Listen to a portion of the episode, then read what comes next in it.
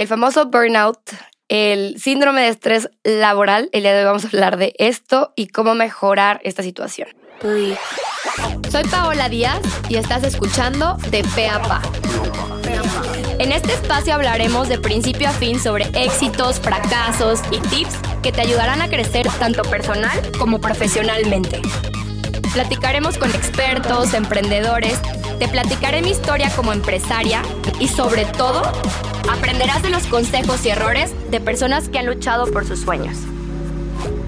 Este espacio fue creado para ti, que tienes el potencial para lograr todo lo que te propongas. Nosotros te acercamos las herramientas. Bienvenidos a De un podcast de 40 decibeles. Bienvenidos a un episodio de Peapa. La razón por la cual hice este episodio no es por las mejores, no es por la mejor situación. Literalmente, hace una semana eh, creo que sufrí de un buen burnout y quise hablar de esto porque creo que mucho se debe a no saber poner nuestros límites, a ponernos demasiados compromisos sobre la mesa y a no escuchar nuestro cuerpo y a sentir presión social para cumplirle a todo el mundo. Entonces, quiero empezar el día de hoy platicándote qué fue lo que sucedió en mi vida y qué hubiera hecho diferente para evitar este burnout, ¿ok? Eh, hace una semana teníamos justo eh, la planeación del kickoff para eh, hacer diferentes dinámicas de integración, que voy a hacer otro episodio sobre eso. Y en este evento fue mucha planeación, fue mucho eh, desarrollar los objetivos del evento, bla, bla, bla. Adicional, puse todos mis pendientes de mi semana muy pegados porque me iba a ir a un evento del consulado de Estados Unidos una semana, me iba a despegar del trabajo. Entonces estaba trabajando de 8 de la mañana a 7 de la noche, adicional a la planeación de un evento, eh, adicional a seguir, creo que no vine a grabar esa semana. Y bueno, nos fuimos fuimos al evento del kickoff. Un día antes teníamos un curso de marketing donde estuvimos desde las 4 de la tarde hasta las 11 de la noche. Al día siguiente tuvimos que ir a la oficina a las 7 y media, estar todo el día en el kickoff con actividades dinámicas, bla, bla, bla. Me desperté al día siguiente, hice maleta, me tuve que ir a una boda de una amiga a Tequila, una hora de camino. Llegué a la boda, me traté de enfiestar, todo el mundo me decía que me veía súper cansada, me traté de ir y me decían, güey, no te vayas, es la boda de tu amiga, ¿cómo es posible? ¿Cuándo se va a volver a casar? Dentro de mi corazón decía, me quiero quedar, pero realmente no puedo. Me fui a dormir como a las dos y media porque, pues bueno, ahí cumplimos con otro traguito. ¿Y qué pasa, no? Ay, no, tómate un shot porque no estás tomando y ahí va uno y me tomo un, un shotcito. Amaneces crudo o desvelado, sin energía. Ah, no, pues ahora, Paulita, haz maleta para irte una semana a un evento súper intensivo de aceleración de empresas donde fue clases de finanzas de 8 de la mañana a 6 de la tarde y luego, ah, el networking en la noche, porque el hotel es todo incluido, entonces vete a la peda en la noche desde las 6 de la tarde o 7 de la tarde hasta la 1 de la mañana. Real, amigos, amigas, yo no podía con mi. O sea, real, esta voz es el, es el resultado de haberme expuesto a todas estas em, situaciones y qué, creo que debí de haber hecho diferente. Primero que nada, delegar. O sea, la semana que yo estuve saturada tratando de cumplir con todos los pendientes y saturarme porque sabía que me iba a ir, creo que debí de haber hecho un híbrido en mi trabajo, buscar ayuda por alguno de mis socios o alguno de mis colaboradores y no salir tan tarde de trabajar y encontrar ese descanso previo a una semana pesada.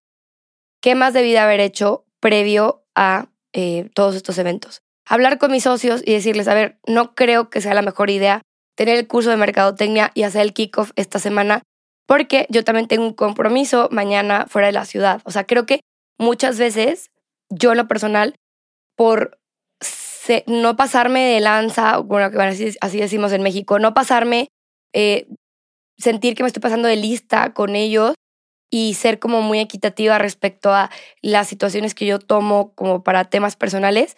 Yo sentía que la semana pasada en lo de la embajada era un tema personal y la neta no. Era prepararme para seguir dirigiendo mi empresa. No eran vacaciones, era literalmente enfocarme en trabajo. Entonces, por eso que sentía que era algo personal, literalmente me daba miedo dialogarlo y haber movido un poquito las fichas para no tronarme, ¿sí? Entonces, eh, ¿qué hubiera hecho diferente? No sentir presión social respecto a tomar alcohol y desvelarme y amanecer desvelada, cruda y etcétera. Aprender a poner mis límites personales, eh, donde también se vale decir, no tengo ganas de ir a ningún compromiso adicional esta semana y me voy a enfocar a mi descanso y ordenar prioridades. Eso sería como mi retro de qué hubiera hecho diferente y qué te sugiero a ti. Justo estaba leyendo sobre esto y, e investigué que hay una regla de 8, 8 y 8. Yo en lo personal no duermo tanto, pero son 8 horas de dormir, 8 horas de trabajo, no más, y 8 horas para hacer lo que tú quieras. Entonces, si realmente llevamos esta regla de oro, vamos a encontrar que el burnout no va a ser tan seguido. ¿okay? Entonces voy a hacer un checklist de qué es el burnout si aún no me entiendes de qué se trata. Me gustaría que lo anotes en tu teléfono, en una libreta o algo, o sea, y que hagamos un checklist de cómo te sientes hoy, aquí, en este momento. Entonces, si sientes cansancio crónico todo el tiempo, o sea, que, que literal suena la, la alarma y dices, no manches, quisiera quedarme en la cama más tiempo, eso es un efecto secundario del burnout. Si no logras dormir porque te sientes muy presionado por estar pensando en pendientes y literalmente te sientes muy tenso y no tienes un descanso, ¿sí? Eh, sientes que estás trabajando, pero no logras cumplir con todo lo que tienes que hacer, ¿no? O sea, es una, una eh, productividad reducida, o sea, por más que pienses que estás trabajando, no cumples con tus metas. Eh, si tienes cambios frecuentes de humor durante el día, o sea, de repente estás muy de buenas y luego muy de malas y luego ya quieres salirte de trabajar, estás nefastiado, eso es seguramente que tienes muchas cosas guardadas y pues la verdad es que el estrés te ciega y no te sientes tan contento, no estás disfrutando tu trabajo, foco rojo por ahí. Si sientes que ya no disfrutas tu trabajo como antes, realmente eso puede suceder, ya no disfrutas ir al gimnasio, ya no disfrutas salir con tus amigos o con tu familia porque estás cansado, estás drenado de energía y eso puede pasar.